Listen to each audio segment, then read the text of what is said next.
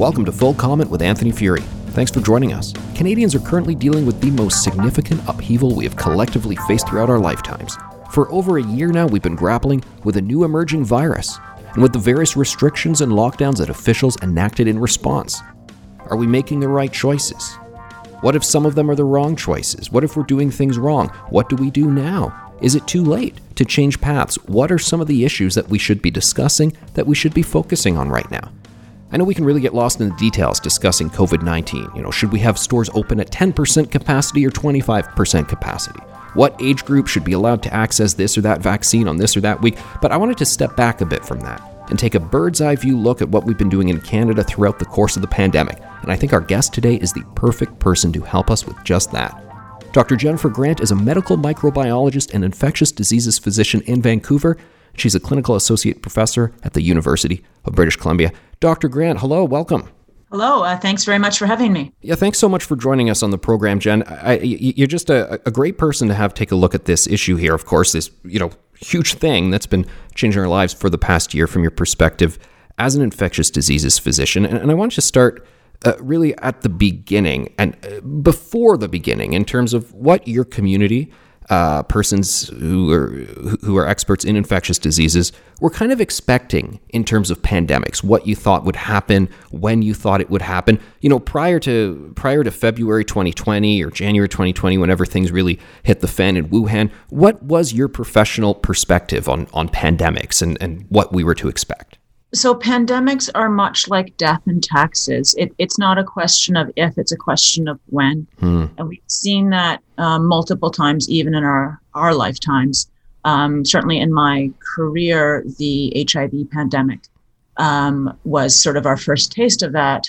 We know that influenza pandemics are an inevitability, and that we see them every 20 to 40 years of varying severities.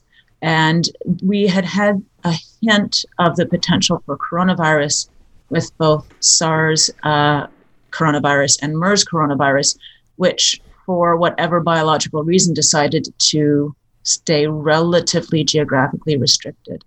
But anyone who knows anything about infectious disease knows that the next pandemic is inevitable.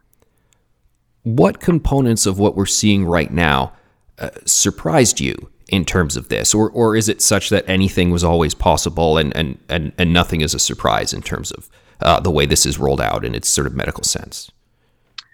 I think the big surprise about SARS-CoV-2 um, was its almost perfection, if you want to use that word, in terms of its adaptation to doing exactly what it's doing.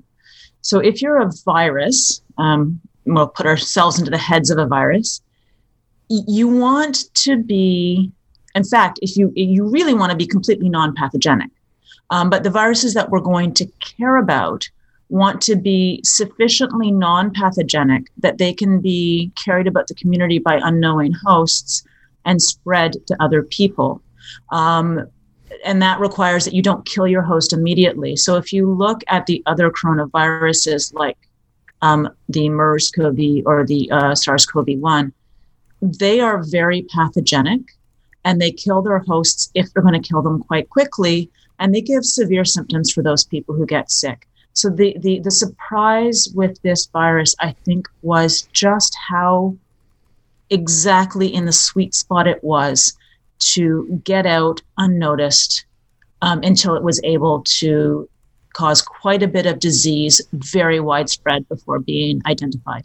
There was a lot of confusion earlier on about just, you know, how bad is this virus, who's getting hard hit by it, and so forth. Although I know some people have countered with, no, we actually did really know all along. It was just sort of media coverage, the way information was, you know, making its way down through the line. I, I mean, what what did we first think we were dealing with? There, there was a lot of definitely when it comes to media and social media, those those famous videos from Wuhan of people literally dropping dead in the streets or, or falling over uh, in hospital hallways and so forth, you know, clinging onto themselves. It's still unknown whether those were, in fact, uh, videos related to coronavirus or just repurposed things from TV shows or whatnot. But that was kind of the stuff uh, that did the rounds there. Uh, and a lot of people thought that is what we would be dealing with in a very acute sense here in Canada. Of course, what materialized was, was very different. What, what was going on in those early kind of months where there was a lot of confusion? So a lot of that um, confusion is natural at the very beginning of a uh, pandemic.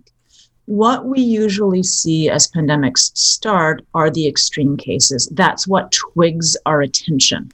So if you think about um, the 2009 H1N1 pandemic, it came across initially for the first few cases that were identified in Mexico as being extremely severe what we learned afterwards as we did more testing, as we saw the broader view of the virus, is the um, mortality rate went down. We saw that um, with this virus as well. When we first started getting notification, it seemed to be matching SARS CoV 1. Um, the mortality rate was around six or 7% of the identified cases. And that was actually quite worrisome. And it looked like it was going to be the very same thing again. But the natural history of these things is that once you've identified those very ser- uh, severe um, clusters of people who twig your attention, when you do the broader look, you realize that in fact um, there's a much broader spectrum of disease, much of which has which has gone unnoticed, um, and and that over the next several months you get to a more realistic um, assessment of what the um, viral pathology is um, likely to, to really be. Um, in, in the case of this virus, I, I, don't know that we are there yet as we are sort of understanding how many people through serosurveys and, and whatnot have been unknowingly infected. Yeah, I was going to ask about that because right now we are, of course, hyper attentive attentive to the idea of you know, just, you know, wear your mask, keep away from anyone in the grocery store. And then we're going to have apps to alert us if we were close to anyone who, you know, tested positive, regardless of symptoms and so forth. But to your point, back, you know, over a year ago, it was just what are the most extreme cases? To what degree was the virus actually circulating around society? And I know there continue to be studies and, and sort of lab work and so forth done to determine just how how great a volume of people actually have these antibodies? Did it actually come to the West Coast much earlier than we thought? What's your current perspective on all of that? When uh, coronavirus actually hit Canada, hit North America, you know, do a whole lot more people have it than than we say right now? I mean, obviously, it stands to reason. Obviously, it's it's more than the official numbers, but just how much more? So the the quick answer to that is nobody knows. Hmm. Um, and so I'm going to break that question down because there's quite a few questions in there. Right. In terms of timing, they've actually gone and looked at wastewater samples historically, and it seems like um, the uh, the SARS-CoV-2 was probably much wider spread than originally thought, even in December of 20, uh, 2019. And, and it may be that, in fact, the Wuhan um, area was the first major detected super spreader event rather than necessarily being the origin. Hmm. We'll probably never truly know that. We'll never know if somebody who happened to transit through Wuhan ended up somewhere else in the world. Well, it, to a certain extent, it kind of doesn't matter. We are where we are right now. Um, and it was undoubtedly much wider spread at the time that it was identified in Wuhan um, than was initially thought again, we, just masquerading as your common garden variety, right. a cold or a flu virus. Uh, Jen, we had this period uh, in the spring of 2020 where the virus was most acutely uh, spreading and also having the worst outcomes in long term care homes. And, and that was a period where obviously there was no vaccine at all, but there also really wasn't much treatment at that point. I, will embarrass myself if I try and list the names of the the actual drugs that uh, people in your profession have figured out are the ones to uh, to actually do a really good job helping people deal with coronavirus when they're hospitalized with it. But but there was a couple months there where I, I feel like it was probably pretty. I don't know if scary is the right term, but kind of uncertain terrain in terms of just you know what's really going to happen here. I'm thinking you know I guess April May 2020. What was going on during that period? I think that was probably the scariest time for everybody because we were dealing with a number of unknown variables. We didn't know what the mortality rate was or wasn't. Uh, we, we didn't have a 100% clear handle on nature of spread. Uh, we had all sorts of unexplained cases that we now probably can explain with the knowledge that it was much more widespread than originally thought. But at the time, we didn't know, so it seemed like the cases were cropping out of nowhere. Uh, that was a time when we started um, looking at mathematical models that were based on the again information that it was natural at the time to have had, um, but with a with a much higher mortality um, than is probably correct, and without sort of stratifying um, the different risks per age, which would have given a much more um, sophisticated understanding of what was likely to happen. At that point, um, we went into planning mode, which is completely appropriate and prepared for the worst case scenario. And it turns out that that did not, at least in, in my jurisdiction, develop as expected. Um, and so um, then we had to sort of take a step back and, and rethink the approach. Now, uh, that's a really interesting period where we went into first lockdown, shut everything down. We don't know what this is. We don't know how it spreads. We don't know who dies from it and so forth. And then, and I appreciate that a lot of people were really nervous at that point in time. And then we learned a bit more.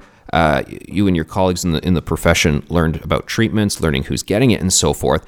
And we had a bit of a summer in Canada, and I think some people were able to enjoy some times there. And then we hit into the second wave and a second lockdown. And here, where I am in Ontario, we're now in a third lockdown. And I feel like things started to change a bit in terms of how we talk about the virus, how the information gets out there. And I think a lot of a lot of public frustration and anxiety and, and confusion really set in. What, what do you think really happened after we sort of grabbed our bearings and, and to your point things in your jurisdiction and i believe pretty much in most jurisdictions didn't turn out as bad as was what first feared but it kind of feels like we're doing the same response right now than we did then so to, to understand the, the, the full nature of that, you need um, probably a social psychologist rather than infectious diseases specialist. uh, I, I think there's a number of themes uh, going on. Um, I do put a fair amount of blame on the nature of social media. Hmm. It there has been, um, from my observation, the sort of rational um, medical response, um, which admittedly does not make great headlines, um, talking about how we know actually a fair amount, how we know um, what we can do to mitigate risk. Unfortunately, um, that does not get as much attention, clicks, playtime as do the more sensational points of view because of the nature of our psychology as people. And so I, I feel like this is the pandemic that Twitter is driving. And it gets to a point where public officials can't um, I don't want to say can't that that's not it's unfair to say they can't manage, but they're in a, they're they're put in a position where what they're saying is not perceived as being credible, and so they have to change their message, despite the science, uh, to um, placate the um, the Twitterverse. Yeah, I found it interesting that, you know, initially a lot of public health communications are about making sure people take this seriously. So even if they're not sure if this or that intervention is going to work, well, let's do all we can to take it seriously, take our precautions and so forth. But I, I, think one of the consequences of that was it led people to believe that things were risk factors that weren't risk factors. Like, I, I feel like there are many millions of, of people in Canada who would believe that Anybody can get coronavirus at any time in any setting, and anybody can have a serious outcome and be hospitalized and die of it. And obviously, I know there's a you know one in however many millions odds where I guess you know every scenario is conceivably possible. But generally speaking, correct me if I'm mistaken, that is not the case. That we have a lot of information about things that are safe, unsafe, people who are high risk, people who are not high risk, and so forth. But I feel like that that doesn't get communicated, perhaps for just what you're saying, because it doesn't fit in a tweet. Absolutely. Um, and certainly, um, speaking to um, my relatives who are elderly, they are absolutely convinced that if they get the coronavirus, they will die. Now, their risk is much higher than I'm sure they would like it to be. So, for a community dwelling elder, the risk is somewhere between 2.5 and 5% of death once you uh, contract the, the disease, um, unvaccinated. Uh, but again, that's a much higher risk than you'd like, but you have a 95 to 97.5% chance of doing well. So I, I think that we've gone from a, a subtle, um, nuanced discussion about risk to an absolute black and white. You either die or you, you don't, which is which is probably incorrect. Looking at our population structure, um, and this is true actually also of SARS and uh, the SARS-1 and MERS-CoV, young people are generally speaking at incredibly low risk. Um, certainly at lower risk than many of the other risks we take in day-to-day living, such as driving a car, which is probably the highest risk um, for any of us under the age of about 50.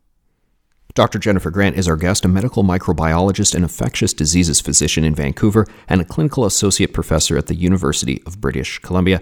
Facebook recently updated their policies for what classifies as misinformation and things that you're not tolerated to discuss on Facebook, and posts will be removed and so forth. And, and one of them, they said, uh, posts that that downplay the severity of the virus, for instance, saying it's just the flu, or that call into question the official death tally. And I read that and I thought, well, we have a bit of a problem on our hands because I appreciate that in older age cohorts, yes, coronavirus is definitely more serious uh, than the flu, but we've got uh, pediatric experts and, and, and experts such as yourself Jen, who are saying, well, actually, influenza is more serious in children. So there's, you know, one of those Facebook red flags, and then saying, oh, the death count is, you know, not what it is, and so forth. Well, we've got Statistics Canada saying that about 10% of coronavirus deaths uh, were people who, who died of something else like cancer but had coronavirus at the time. So, okay, I know they're not doing, you know, full blown conspiracy theory talk at Statistics Canada, but the facts they're presenting, the nuance, seem to, you know, cause trouble with what Facebook is putting as their rules. You know, to your point about how a lot of this this this online discussion is almost getting in the way of a more nuanced conversation. Well, absolutely, uh, and I would uh, say that it's if you can't question facts, th- there's a problem if you can back those facts up with data. Now, obviously, people say all sorts of things online um, that are clearly wrong, right? Um, and, and so there has to be a balance in there but it's very problematic. The, the, degree of power that Facebook has in that is problematic. Um, and the um, inability to have a nuanced discussion um, is also problematic, although I would put to the universe that possibly Facebook is not the place to be having nuanced discussions. Right, fair enough. Uh, going back to the kids' conversation, and, and to your point, some people very resistant, very adamant to say, no, no, kids are you know they're they're still getting it, or kids are the secret super spreaders and so forth. Uh, in Ontario, where I am, they've closed the schools again for the third wave, and the justification they, they acknowledge that children. Uh, themselves are, are not actually spreading the virus in classroom. There's no in class transmission going on, but they've said, well, you know, there's community spread, so we, we have to close the schools because of that, and also mobility issues, something that they talk about I'd say sort of below the fold. They don't talk about it as their top lines in the press conference, but they get into it 20 minutes into it saying, well, we got these mobility charts, these anonymized cell phone data that show us people are driving around like it's not pandemic time, so we got to get those numbers down. They've learned that closing the schools is a good way uh, to keep parents at home, to bring that mobility data down. Do you think that any of that broader community spread, uh, mobility data, are, are those justifications to close schools during this situation? So um, I would say no. I would say that there is no justification for closing schools until you can show that it's more harmful to the children themselves um, to be in school. The problem is that cell phones, as far as I'm aware, don't spread coronavirus. Um, people ha- are mobile for all sorts of reasons, um, and and until you can show the direct line of children in school being the, the, the cause of spread, you're just using children um, as victims and a strategy um, that might be better done in some other way. Um, what we're doing to our children right now is, um, in my opinion, appalling. Um, we need to care for our children, which includes taking care of their mental, physical, and spiritual health, their economic health, and frankly, their physical health children are far more at risk from self harm than they are from the coronavirus. Well, well, if I can throw back at you a line that gets thrown back at me, uh, one of those snarky Twitter lines people say, "Oh, well, that's all well and good, but uh, try telling one of those children why their grandparents have died, or why mom or dad died, or why their grandparents died because they brought the coronavirus back to them." From school, what would you say to people who, who based on my Twitter feed, uh, there's a lot of people who like to say that? Um, what I'd like to say is not appropriate. Fair enough. Um, so um, I, I think we really need to have a conversation about who is to blame for a virus. A virus is a virus. It's not a child's fault if they got a virus. It's not a child's fault that somebody else got a virus. And we know that children are the least likely to spread disease. They're far more likely to have got it in the community. And in fact, um, I, from personal conversations I've had with various public health officials, the risk of a child spreading is substantially less than 1%. So I would ask that person, really, are you sure the grandparent got it from that child? Um, because directionality is incredibly hard to prove. So, on the one hand, we shouldn't, how can you blame children for happening to have a virus? That's just, that's nonsensical to me. Um, we, we don't blame the adults who gave it to the kids. So, why would we blame in the other direction? It, it just, it's, it's a false morality. Um, it's scientifically incorrect. Um, and it is just so unfair to put that on children. There's been a little bit of an emphasis on health officials on attempting to quantify sort of direct harms of lockdowns vis a vis a spike in, in overdoses. I know in BC, there's been a lot of uh, looking into that data, suicide rates and so forth, uh, deferred surgeries that have resu- resulted in cancers and so forth, and cardiac issues. Uh, but I know there has not been anywhere in Canada a more formal cost benefit analysis that takes into effect uh, various things related to children and what we call quality adjusted life years, sort of stunted growth, uh, how education held back. Even people who've said, you know, I'm in university, but I'm in crisis now because life is a mess in university, so I'm dropping out and so forth, and what that means for society, what that means for that young person. How do we begin to robustly talk about this stuff? Because I feel like a lot of people are, are really at the sort of cover the eyes, plug the ears, see no evil, hear no evil kind of stuff. Yeah, it's really challenging. The, the, problem is we can't quantify it now because those are harms that will be felt over the next 20 to 30 years in many cases. Right. Now, obviously, suicides can be identified. And um, I believe it's Las Vegas opened their school system because children were dying from suicide. Uh, so, so there are some of those harms that be, can be quantified, but a lot of them can't be. And a lot of them will be borne out over the next 30 years. Now, there are some places trying to do that. Um, so um, the OECD has a publication out, um, as does Simon Fraser University, looking at the likely economic consequences for the kids. Uh, for the they essentially quantify it by um, future earnings lost per day of education lost, or something along those lines. Um, and it's enormous. And for those people who say, well, yes, but it's that's money and we're talking about health, the truth is that wealth and health are so tightly linked um, that we actually have the science of the uh, social determinants of health. So if you're uh, have more income, you can have better food, you can exercise, you have better housing, um, you engage in medical care more. All of those things makes you healthier. Having not having those things makes you die earlier. Um, people are also trying to quantify the number of children lost to the education system, and it's enormous. I saw a newspaper article saying that they're laying teachers off. They've lost so many kids. These are kids who are not completing their education. With a lower level of education, not only do you have lower economic output, but you end up with poorer health over the uh, course of your lifetime. So people are trying to do it here and there. There is um, in BC, um, to the credit of my colleagues, they have the unintended consequences group, and they are trying to pull those data together. Um, but again, you can't pull future data together. That's that's going to come in in 10 to 15 years.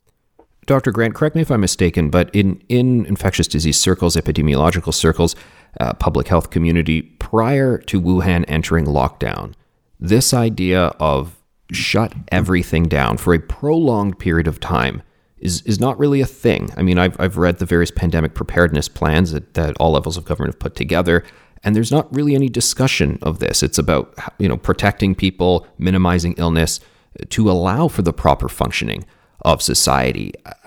How how are we? I, I don't even know how to a- ask the question because whenever I try to say it, it kind of boggles the mind that I even have to ask the question. But How did we get to this point? I, I don't know. You're right. Every pandemic plan we've looked at has uh, that we've written, and ours was written in 2018, and it's still up on our website. So I'm sure you've you've seen it. It basically says we don't close schools because closing schools, even if and this and this was written for influenza, which children are known to spread. Um, we don't close schools because the harms to children are so high. No, we don't close businesses because people need that to work. I, I don't understand how the narrative moved to shutting everything down is the best thing to do. Now, is, the, is, is there some benefit to it? There probably is, um, but there needs to be a discussion about balancing harms and benefits. And, and that's the dialogue that seems to have gone missing um, at a societal level. You're, you're, you're bad if you don't want more shutdown. Right. Um, and and you know some of that is probably fair. So we we no one's saying let her rip. What we're saying is that's fine, but let's find the sweet spot where we maximize everybody's health. There's a perspective out there, dare I say, maybe an ideology, I don't know what to call it, called COVID zero, which is something that I guess they've been working on achieving in New Zealand and perhaps in Australia, and there are definitely adherents of it uh, here in Canada. It has a spiffy logo and and you know a mission statement and so forth. And the basic idea is uh, aggressive suppression of the virus until you get to near zero new daily cases. There's one document I read that said I think Canada uh, has to stay in some form of restriction until 40 cases uh, per day, which is about you know one per million and so forth.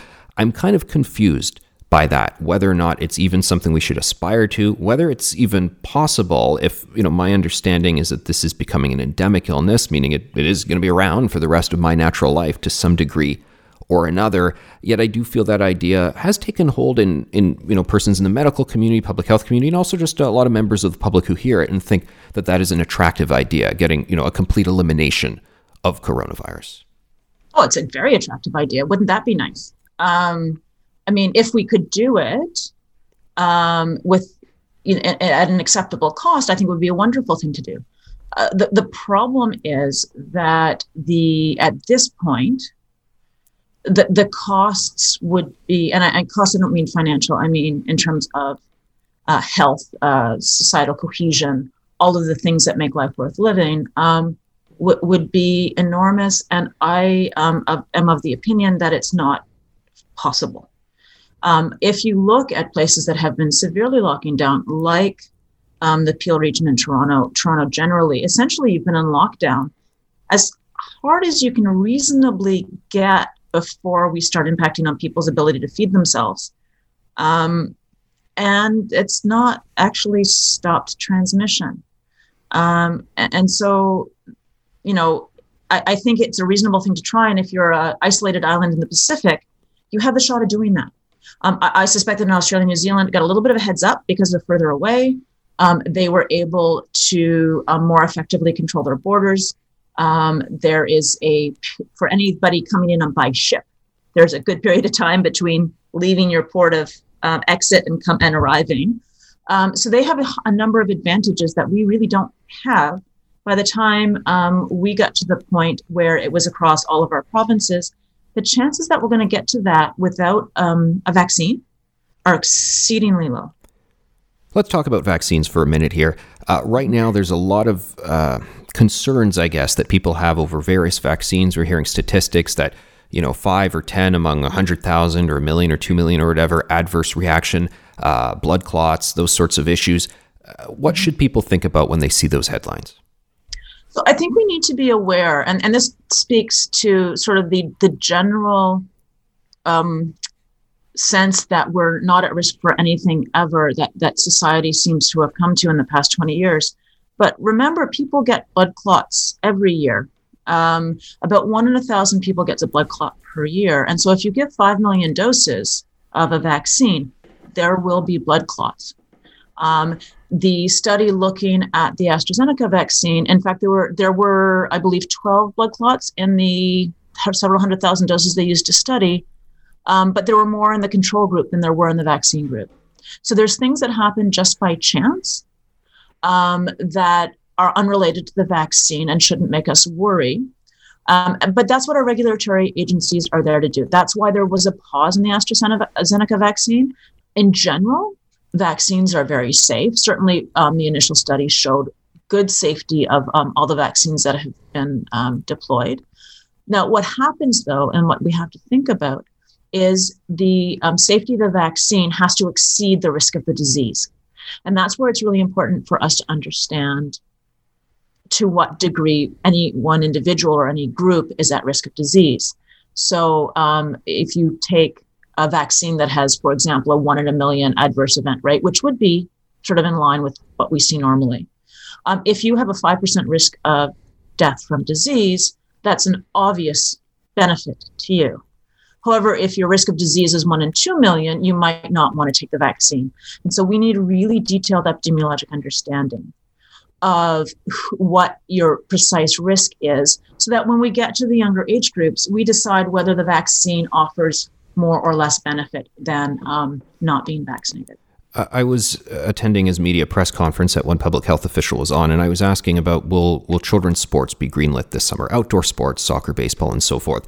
And the official responded uh, by by musing about vaccines and when they will or will not be available uh, for for children. And I I found it a rather odd response because well, well let me just ask you, Dr. Grant, do, do kids even really need to get this vaccine? Is it that much of an issue? Well, right right now they can't get it because there's no vaccine approved for children. There there may be a small group of children um, because of the nature of their medical illness. Um, where um, a qualified physician might look at the risk benefit and have a discussion with children's parents. But widespread vaccination of children, um, certainly based on the numbers I've seen, um, does not seem like um, a high priority. So, when we use phrases like vaccine passports, which I understand is a bigger debate elsewhere in other countries, here in Canada, there's not really discussion of formalizing that, but who knows? You know, anything could come into play. Uh, some some jurisdictions mean it just in terms of this is what you will need to get on and off a flight. Okay, fair enough. Others mean it more broadly. This is what you'll need uh, to go to the movie theater and so forth, or maybe even to to show it when you enter a restaurant. What do you think of that idea that the people are going to need to show proof of vaccination to to sort of return to living their lives? I, I guess I would um, say that if we were going to do that, we should have done it on um, vaccines that prevent much more high mortality diseases. Hmm. So, measles, for example, is um, an exceedingly high mortality disease. It has a 1% mortality rate with current medical care. If you look at um, places in the developing world, it has about a 10% mortality rate, especially uh, especially in children. But the reason adults don't get sick is because they've all had measles as children or, or have been vaccinated. So I, I don't know why this particular um, virus would be the virus on which we um, place that. From a medical professional point of view, I, I think that that severely impinges on the question of consent. We don't impose medical procedures on people who don't want them. That's sort of the inviolable nat- nature of our own um, bodies and our own um, decision making. So, but this would actually be tantamount to coercion. Um, so essentially, if you don't get this vaccine, you're not going to be allowed to live your life normally. Um, from a philosophic point of view, I have significant concern about that. We've never done it before, and yet we have very high vaccination rates. So I, I don't see why it's necessary. If everyone else is vaccinated, um, who wants to be, um, they are protected from severe disease. So the need to force that on the five or ten percent of people who who choose not to get vaccinated for whatever reason um, strikes me as problematic. And and that's not even talking about the people who um, can't get vaccinated for some medical reason.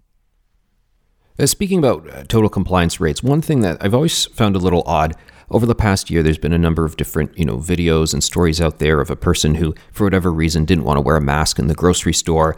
Uh, you know, they said they had a medical exemption, they forgot the mask, they wanted to be conscientious objectors, maybe they're conspiracy theorists, I don't know. They said they didn't want to wear it, and then you see them being hauled out by police, and then they get into a scuffle, and these people are being beaten by the cops. And I think, for not wearing the mask, and I kind of think, you know, what is our approach to some of these rules and, and the enforcement from it? I think if we said, please wear a mask in store at this point, I think we'd probably have, what, 90% of people uh, actually doing it.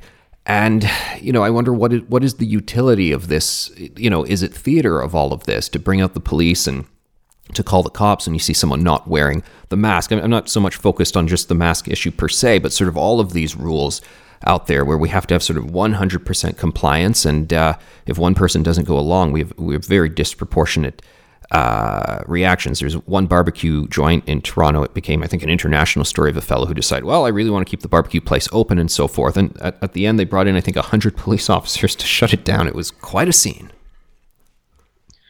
Yeah, I um, I have to say it's never historically been public health policy to enforce um, the same with um, coercive measures. The one exception would be tuberculosis. So we we hmm. do have the right um, for somebody who has tuberculosis to um, we can't force treatment on them, but we can uh, make them stay away from other people. So there is a precedent for it. Um, but we we generally speaking get much further with um, harm reduction and being encouraging. If you think about something like HIV, um, we we in fact um, have legal precedent uh, saying that you know we'd really like it if you wore a condom. Please take all your antiretrovirals. Um, but when people have knowingly had unprotected sex with other people, we said, well, that's not something that's not a role for the police. Right. So this is um, and that I think I think we can both agree that that is much more uh, personally damaging than the person who isn't wearing a mask.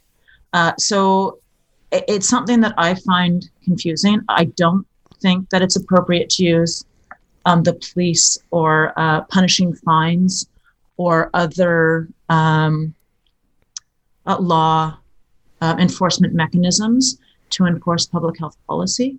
Uh, that's a personal opinion. Um, but um, it, it, certainly does become it, it, makes the whole discussion just that much more high stakes and as you say I, think it's disproportionate to get beaten for not wearing a mask Dr. Grant, where do we go next? There's certainly a great deal of optimism that the pandemic will soon be behind us in terms of vaccines rolling out. Maybe not as great as we'd like them to be in Canada, but they're still happening, and long term care vaccinations are almost at like 100%. And uh, the death rate in LTCs has just dropped drastically from coronavirus.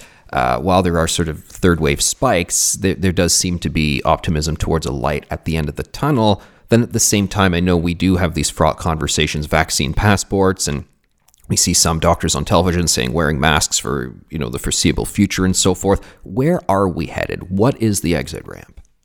Well, that's what we need as a society to sit down and discuss we, we've not actually had a good societal societal debate about what our goals are. So it, essentially, a lot of the contention has been the zero COVID versus the uh, peaceful coexistent sort of dichotomy. Now, what do we want? Are you know, are we as a society going to agree that we will continue everything we're doing until there are no detectable cases? um, that's something we could decide to do. And if we do that, then we have to have a long conversation about what that's going to cost us.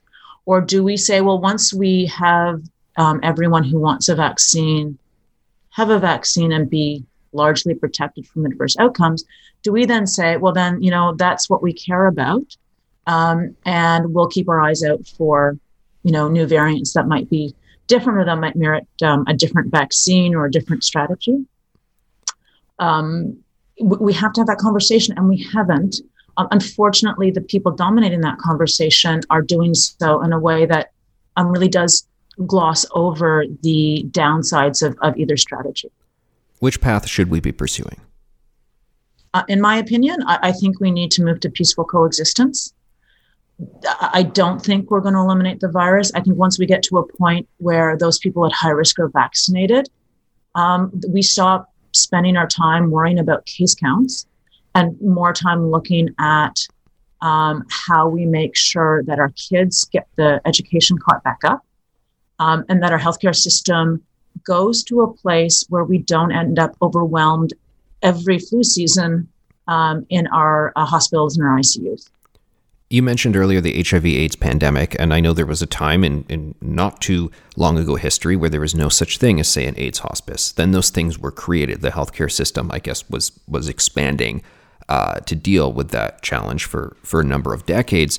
Are, are we going to have a time? Are we going to have to accept the fact that for the next 10, 20, 30 calendar years or what have you, there will be I, I, don't know, you know, two or three hospital beds in each region, or I don't know what the number is of people who are dealing with severe coronavirus outcomes, and and we just need to address that fact. Is is that something that that's going to be happening in the endemic portion of this? Oh, of course, but we do that every year with the with the flu. I mean, we we do everything we can to try and prevent the flu. We vaccinate our high risk people, um, but like coronavirus, flu adapts and changes every year. Um, and we every year have numerous people in our hospitals and in our intensive care units with the flu. So the um, and it's not just the flu. We have numerous other viruses that do the same thing. We have human metapneumovirus. We have respiratory syncytial virus. Um, in the right population, those can be devastating, and we that's why we have hospitals to care for the sick um, when they when they get ill with anything um, we're we're there. Uh, influenza and pneumonias are one of our number one killers, especially in the elderly age groups. So that's that's not going away. Dr. Jennifer Grant, you are a medical microbiologist, infectious diseases physician in Vancouver, a clinical associate professor at the University of British Columbia, and we thank you so much for this great conversation. Thanks very much for your time. Well, th- thanks for having me. Full Comment with Anthony Furey is a Postmedia podcast. This episode was produced by Andre Proulx with theme music by Bryce Hall. Kevin Libin is the executive producer. Thanks to our guest, Dr. Jennifer Grant. The host is Anthony Furey. You can subscribe to Full Comment on Apple Podcasts, Google, Spotify, or wherever you get your podcasts. You can help us by giving us a rating or a review and telling your friends about us. Thank you for listening.